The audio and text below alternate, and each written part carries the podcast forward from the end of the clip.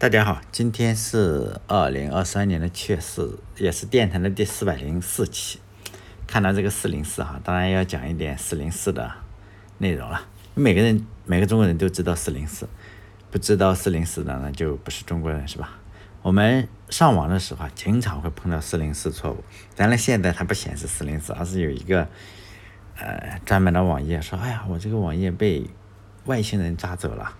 就请求资源嘛，请求资源不存在，可能是这个链接错误啊，或者资源被删除，或者是路径错误等引起的。一般来说的话，但是我是说在一般国家，检查的方法可能你就是检查这个 URL 是不是正确，然后资源是不是存在，或者是路径啊什么的，以及服务器啊或者是后端程序是不是存在问题。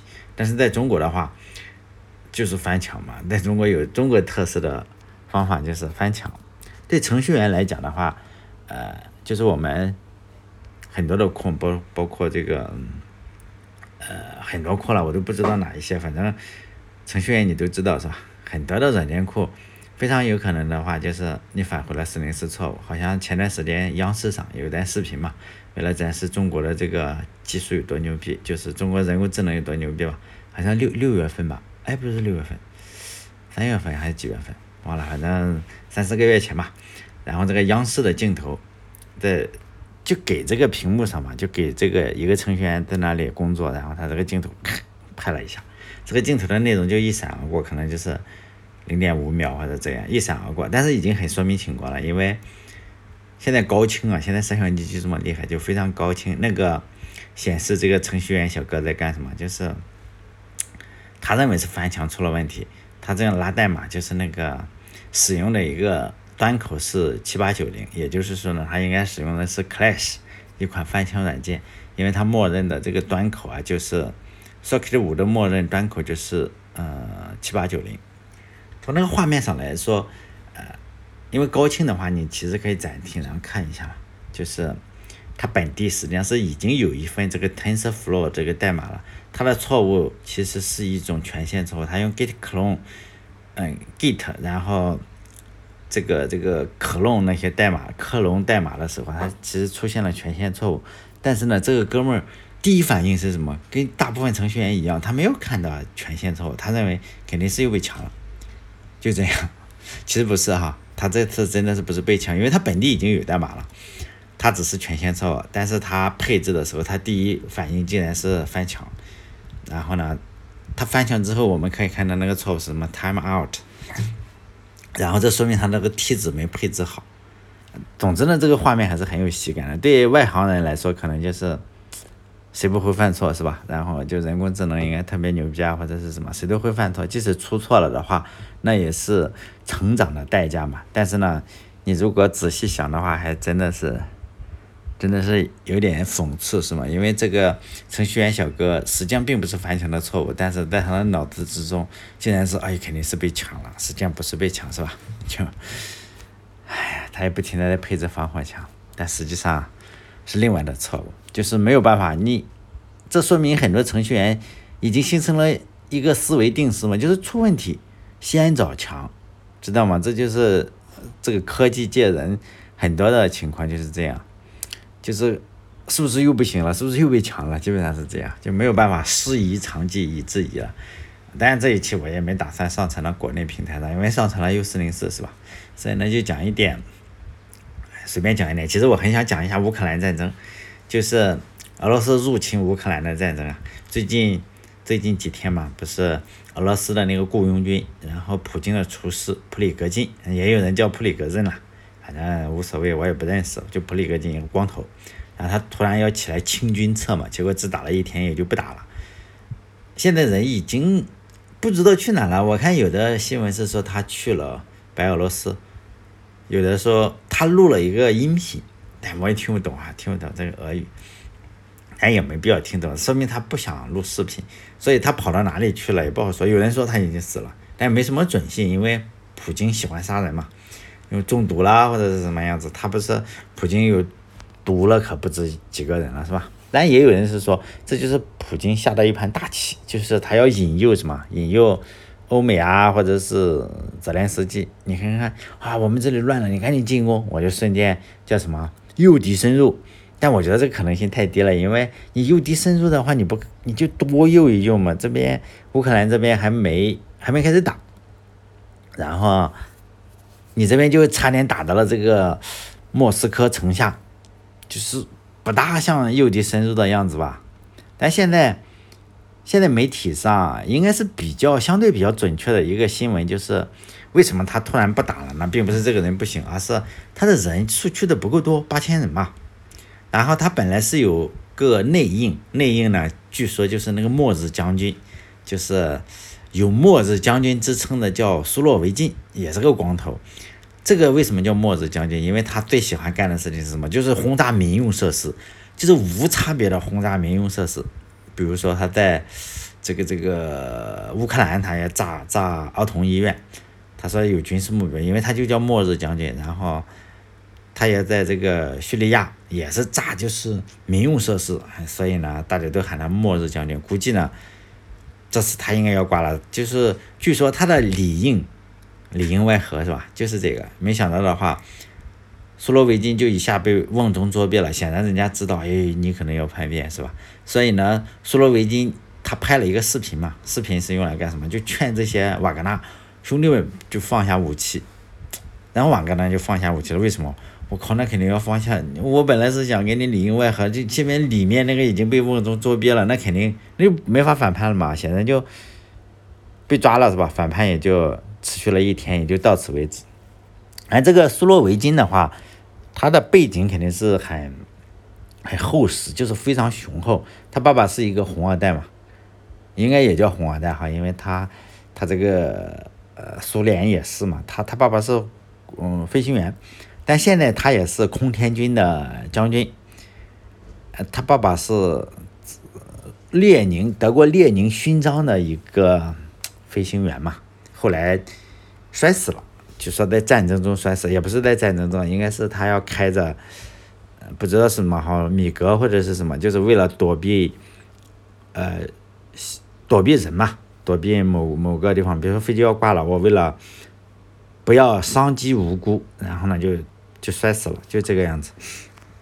就他也是红二代，最喜欢干的事情就我前面说了，就炸这些民用设施，在乌克兰。就他想想红二代，他肯定很有人脉嘛，又有反叛的经验。他实际上在以前的时候，他就反叛过一次，但是叶利钦时代，他反叛过一次呢。但是叶利钦就怀柔政策嘛，就嗯。就是说，哎呀，你这个下一次不要反叛了，是不是？就这样，然后就就就放过他了，而且他还得到了晋升，这说明什么？他后台肯定是特别的硬，没有任何问题嘛。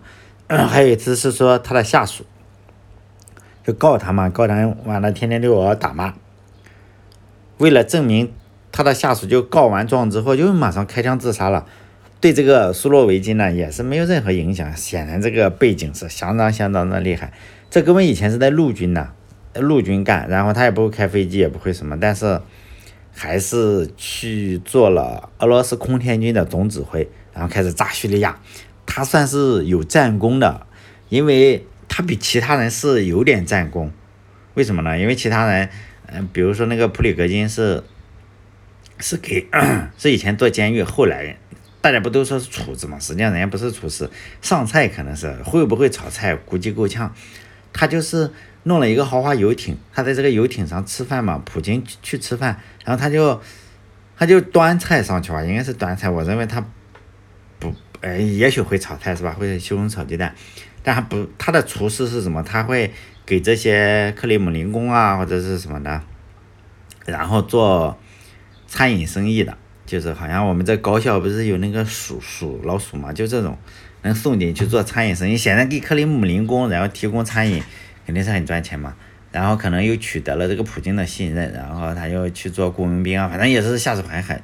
这个末日将军就不用说了哈，末日将军是有一点战功的，比这个 他这个这个绍伊古是有战功。我们知道绍伊古一小时四十四分啥也没打，绍伊古以前是做什么包工头，这个俄罗斯的很多的都是。没有什么战功，因为和平年代嘛，你你想上位的话，你实际上不用打仗，还是做包工头的，给军事叫纸盒板大将军。为什么叫纸盒板？胶合版大将军，就是你给你了很多钱，你要做一些设施吧，比如说你军队上的设施是吧？但是他显然胶合版嘛，我就凑合一下，钱得赚了。所以这个 少一股是包工头，然后这个是厨师，哎呀，你想想能打成这个样子，也就不用说了是吧？这个空天军的总指挥呢，他也是苏联时期唯一一个也不会开飞机，也不会打飞机，估计打飞机都是是吧？秘书来帮我打飞机，他就不用亲自打飞机的外行，就是领导了内行。俄罗斯的空天军也就在他的领导下被干死了，是吧？被这个乌克兰就那个防空设备就干死了，就现在已经不怎么敢升空了，反正一上天就干下来。于是呢，普京也看他受不了了，是吧？你他妈的 这啥呀？于是就把他撤职了，估计也是气不过，是吧？这个哥们说：“我以前是总指挥，是吧？你现在把我给撤副总指挥，你又把我撤职了。”他恨少一股啊，肯定是恨少一股。但现在就直接反了嘛？反了的话，他以前是比较高调的，经常出来，我他妈又要炸这个 民用设施了，是吧？把三星的总部给炸了，或者给这个什么给炸了。但是现在这哥们现在已经失联了嘛，就是现在俄罗斯已经出现了这种情况，就是比较混乱，是吧？但是呢，乌克兰打的也不顺利，这个我们也是要承认的，乌克兰就打的也是非常不顺利。听我电台比较久的人也知道我这一贯以来的立场，从去年我就一直是站乌克兰的，因为我觉得人要讲点这个什么嘛哈，你不能是，自己强就要欺负人家弱的是吧？那时候我还是心里觉得俄罗斯应该是世界第二，实际上他看起来是乌乌克兰第二。而且在群里的话，呃，我加了一些群嘛，大家都认为啊，乌克兰可能打得不顺利，认为乌克兰是在下大棋，这我觉得也不太可能，因为谁会拿着自己送来的豹尔坦，别人送的豹尔坦克去下这种棋？这我觉得不太可能的。如果大家了解二战的话，就会发现。二战的时候啊，实际上德国已经把欧洲除了英国之外，其他地方都蹂躏了一遍，基本上都打服了。从四一年到四三年之间，这个盟军这边实际上已经统一了，已经统就好像现在这个欧美已经统一了，要干俄罗斯。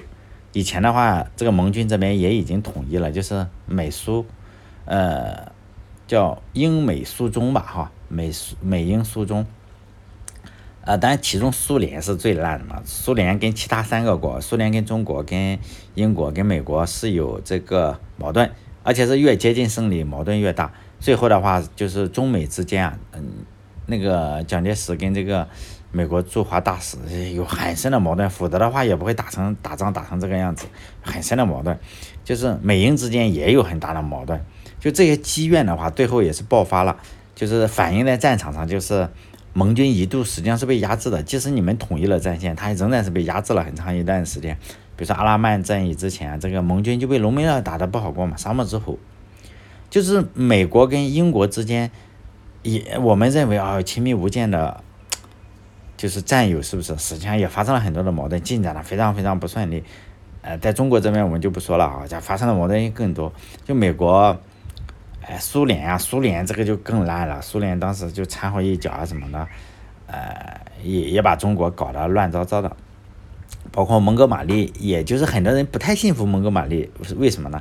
因为你蒙哥马利指挥的实际上是相对来说比较弱的，而且如果不是不是你敲诈美国，不那样敲诈美国的话，你这个仗还还真的是打得不好。而且在这个非洲战场上，北非战场上的话。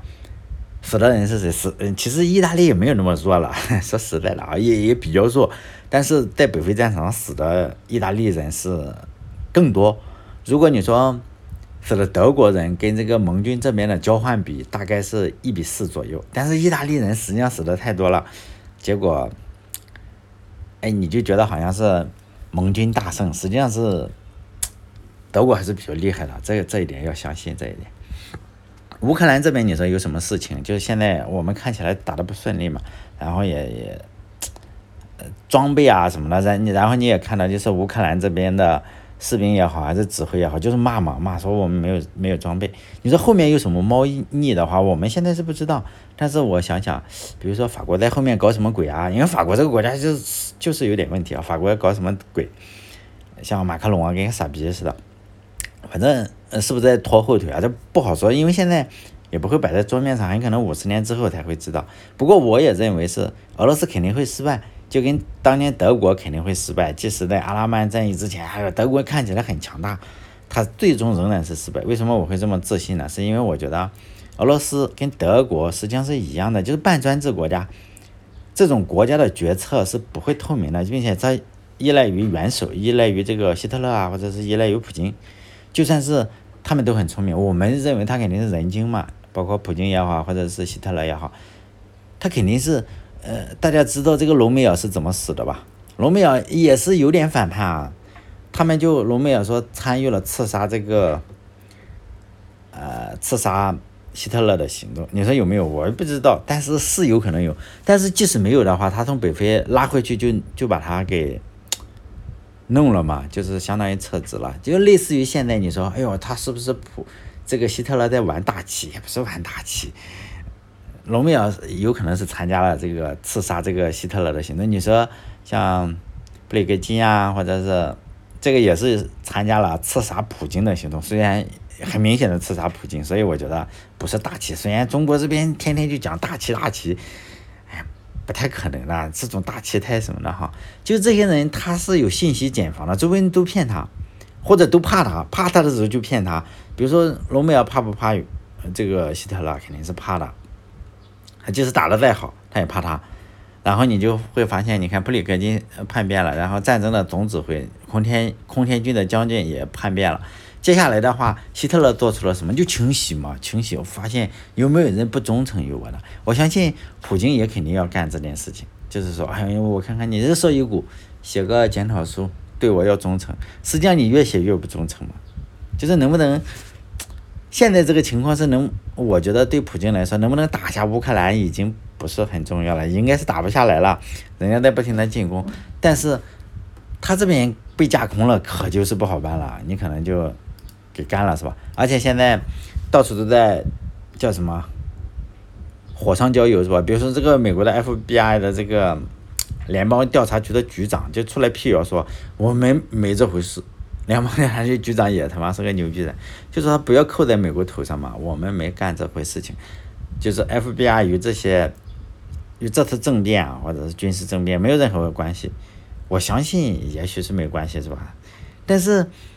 FBI，你出来说就不好，而且 FBI 现在的老大局长是以前的什么？以前的驻美国驻俄罗斯大使馆的大使，而且嘛，FBI 说我们会抓住这次机会来招募什么间谍，招募俄罗斯间谍。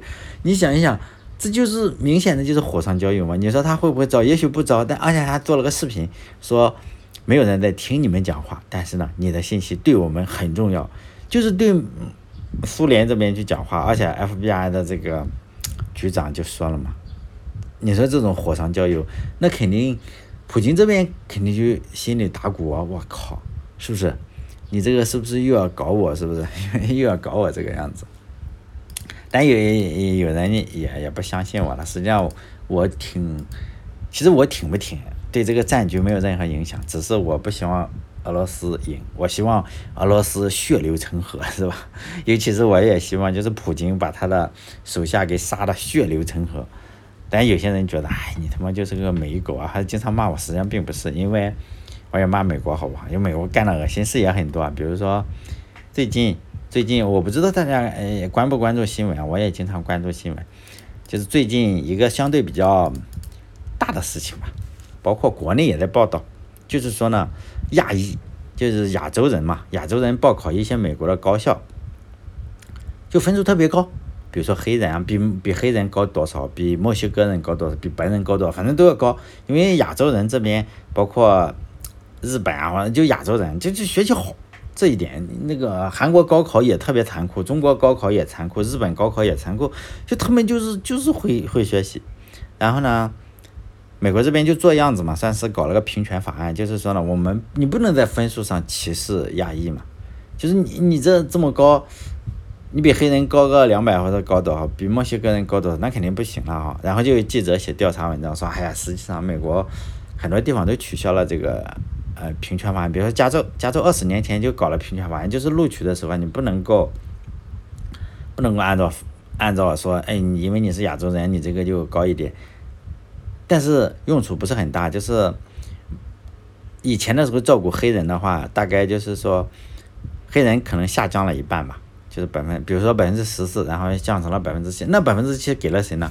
可能就慢慢的分给了亚洲人一部分，然后给了墨西哥人一部分，但是总体上就是这三者之间的竞争，但对白人没有影响，或者对其他人影响比较小，白人可能也少一点，但是呢。他没有完成，亚洲人能够告这个状，显然是说我们就按考分嘛，是不是？你画个分数线，咱们谁考的牛逼谁上。呃，但是呢，人家美国是有另一套录取录取规则，比如说人家非常重视体育。我们知道，你看 NBA 也好，或者橄榄球也好，是吧？就是你这个上大学，比如说乔丹是上什么大学，是吧？芝加哥大学或者是什么？就他篮球打得好，体育打得好，他就不不太考看分数。但亚洲人不行，可能你体格不大好，或者老爹老妈从小就不让你去练这个体育。黑人体育人家就是好，人家就可以考那个上大学。但是他有另外一套规则，因此呢，你只考分数是不行的。他有另外一套规则，就是重视体育啊。你会还有就是说你家里有背景，比如你捐钱嘛，呃，或者说你是校友，你爹妈是校友，或者你你爷爷奶奶是校友，就是你以前在哈佛读书是不是？然后。你妈妈在哈佛读书，我可能就给你增加个百分之八十，就是相同的情况下，我我就录取你，因为你你跟你爸爸妈妈是是校友了嘛，就是他有各种各样的规则，包括还有就是你是捐助者，就是嗯捐助者大家知道吧？这亚裔这边的捐助者还是挺多了，比如说你给学校修了个楼，呃像那个陈陈陈什么陈天桥还是什么，就捐捐一亿啊，或者是那个。中国这边很多的房地产商的老板不都是一亿一亿的给给这个美国这边捐钱吗？你是捐助者，他肯定要录取你儿子嘛。我不能说肯定啊，你捐了一亿，给你个给你个名额，那那又如何？是不是？你捐了个跑道，捐了个捐了栋楼，像那个陈天桥，那个中国这边叫搜狐的那个叫什么？那个光头。不就他捐嘛，捐好几亿给这个各个大学，然后他儿子就去，就是你是这个也可以，包括中国这边卖中医的这个，不是也捐个送送礼送五百万，然后没有捐给学校，就是说你送了个五百万美金给哪个体育老师，说我家女儿特别厉害，是体育特别好，划船厉害是吧？划船比快艇还快，就这样，你你就可以走这种后门嘛，也算送礼，就。他他美国你也肯定是可以这样的，比如说你篮球打得很好，你你就从小训练你你家小孩打篮球，就是他这个平权法案是这样，你就是分数啊，人家不全按这个考试分数来录取的呀，这是规则，就是人家定的。你这样报道下来的话，我也看了那报道，就是说你是亚裔的话，你这个人脉也不行，你你肯定是新移民，你肯定各方面是要吃吃亏的。因此呢，这个你猛猛搞分数，你就是把这个分数卷分数，用处不大。比如说，他说分数占百分之三十，你再卷，他还是卷不上来嘛。你你又去打篮球，可能你这个亚洲人的体格，橄榄球或者什么就不大行。因此呢，还是不行。其实你这么搞起来啊，上的还多是多了一些，但是你抢了名额，并没有抢白人的，而是抢了墨西哥人或者是黑人的。这样的话，就就是什么，你是个子弹嘛。或者你用来挡子弹，就是我看这里人就说，哎呀，美国人还是虚伪。你看看录取的那么多还是白人，就是人家有这样一套嘛，有这套。我你说是虚伪，我觉得也对，也是有点虚伪哈。如果你不抨击的话，这个这个平权法案肯定是不会通过了。但是通过了的话，用处大不大？看起来也不是很大。因为他有其他途径来变通嘛，你你捐钱，你捐一亿，是不是？你你美国这个高考不叫高考，这个大学录取你，人家有很多的方式，有钱也好啊，有人脉也好，你你老爹是奥巴马，你肯定就去了，是不是？这这我们也知道的哈，就是说，但是但是好处就是，美国人可以说这个还是不行。你看那个记者就发了说，你这样也不行，对亚裔还是不公平。就继续搞嘛，你可以继续搞，反正咱们也不是美国人。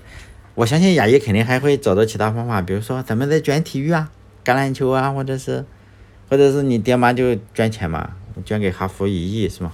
研究脑科学。好像陈天桥就是以前盛大的那个人，就捐研究脑科学，研究长生不老。但是反观中国这边就不行了，就系统性歧视嘛。但我们能看能看到美国的虚伪，但是看不到中国的虚伪。系统性歧视是什么？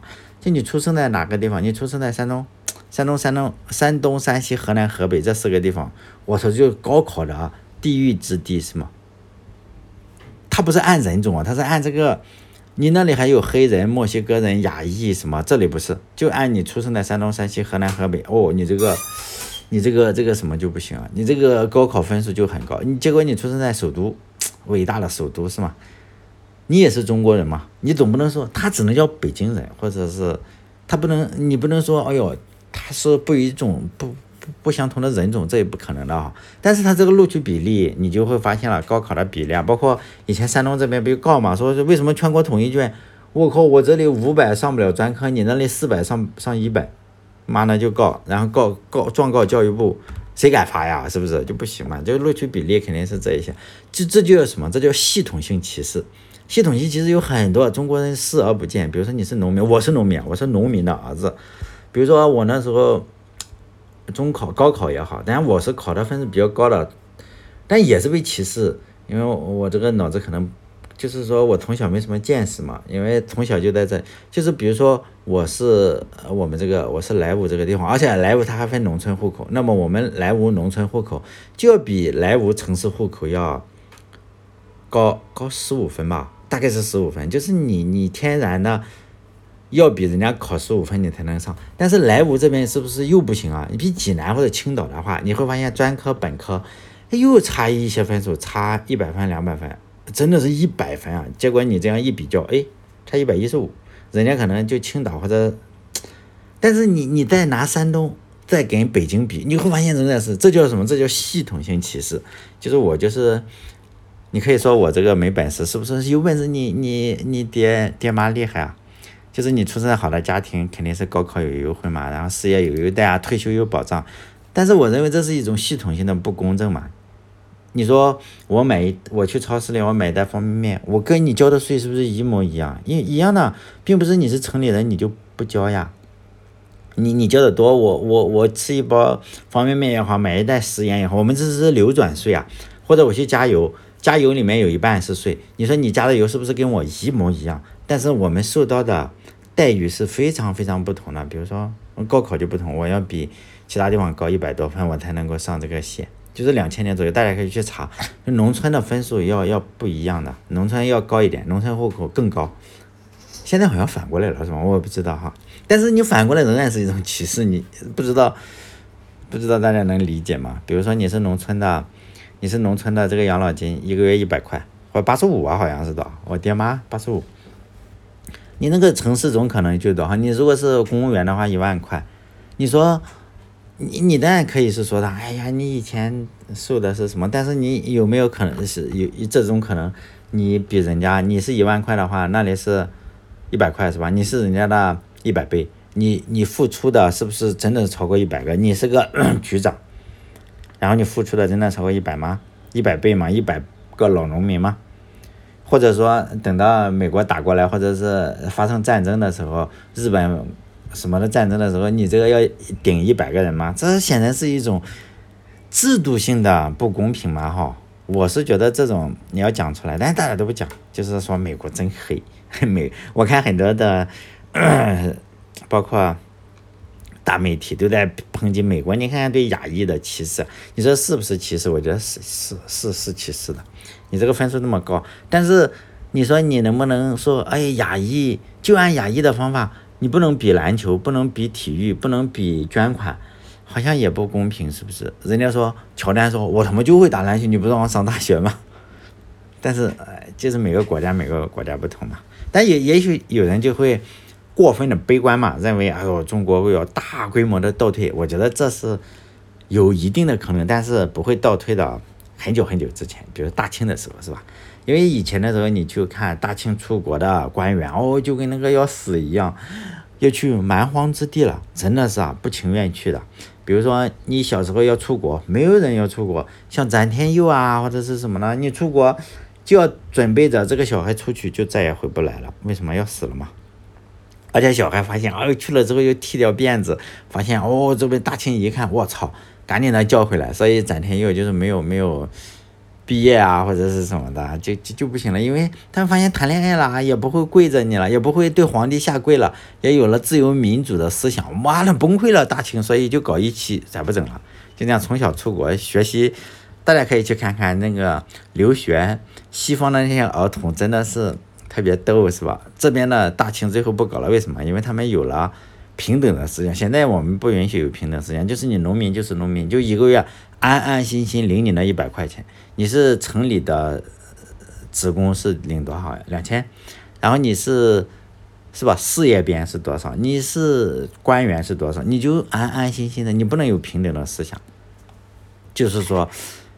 没钱的、没权的，你好好好的，但现在不会，现在不会出现展天佑那种情况，因为大家可以去在微博上去搜美国大使馆的照片，有有些人就说我要去签证啦，他妈去爱国，他非常，你会发现他非常爱国，但是他还要去签证去美国上学，为什么呢？因为说是一回事，做是一回事，你就看美国大使馆哦，那个北京下了那么大的雨，大家排队啊，打着伞。跟詹天佑那时候是说哇不能去，我不能去哈，那个同要洋文馆还是同文馆？就是大清的时候没人去读书的，你最烂的你去读英文，为什么？因为你读了英文要去做大使，做大使你去个环，嗯，去个那种恶心地方是吧？外国很恶心，但现在大家已经意识到了外国不恶心，这算是进步啊！这虽然只有两百年，两百年对历史来说，对好虽然是好几代人，但是对历史来说这不算什么。知道吗？所以中国在进步，大家去看一下，就是有钱的、有权的，都会把小孩，就是自己也好，还是小孩也好，你看看是不是？中国只要是首富就拜拜了，包括你知道任何东西都拜拜，刘强东拜拜了，马云拜拜了，海底捞的拜拜了，都走了，当官的是不是？小孩都去了，都去了正规途径离开，就是打着伞去。去美国大使馆，就是我骂美国，为什么骂美国？因为我家的小孩在哪里，我他妈要天天监督你，是不是？就是没钱没权的可能就走线，但走线就是偷渡嘛，哈。但是我们就好像是换了一种说法，说，哎呀，走线就不是偷渡，就是你穷啊，你做不到。但也就是说，中国的老百姓跟很多的官员达成了一致，妈去美国是吧？你你你，要么就走线，包括那个。走线的不是有很多嘛，就是天哥是吧？就就骂那个操你大爷的那个天哥，然后还有很多很多的就通过偷渡凤姐啊或者是什么偷渡，还有一个在六十多岁的诗人呢还是什么作家也是就偷渡嘛，我们就好像是说走线就什么，所以这是一种选择。我认为中国还是不能说中国的官跟民。达成了就是水火不容，不是在这方面真的是一致的统一，非常统一。就是有钱的通过护照去，没钱的通过偷渡去，然后共同到美国是吧？呃，就是说再倒退也不会倒退到说 那个年代，说你家里有支铅笔，有个西药，是不是？你吃了个盘尼西林，马上刷你全家，不会有这个程度。现在你看看。你你西医也好，还是西医，大家也用西医啊。以前的话，你用西医就给你烧了。你看那个北京的大大石蜡，知道吗？那里有西医，全给你烧了，一把火烧了。所以呢，我们也要看，一方面要看怎么说，一方面要看怎么做嘛。吹得天花乱坠，自己的小孩去哈佛读书，去美国耶鲁，是不是？你就知道他的心中还是认为美国比较好。尤其是说我要爱国，是不是？尤其是那几个爱国大 V，然后他有了钱就去美国买房子，然后那头被夹了之后还回来说美国算什么？然后他家小孩都在美国，我在我在美国是生活，在中国是工作，是吧？哎，好嘞，这一期就吐槽到这里，再见。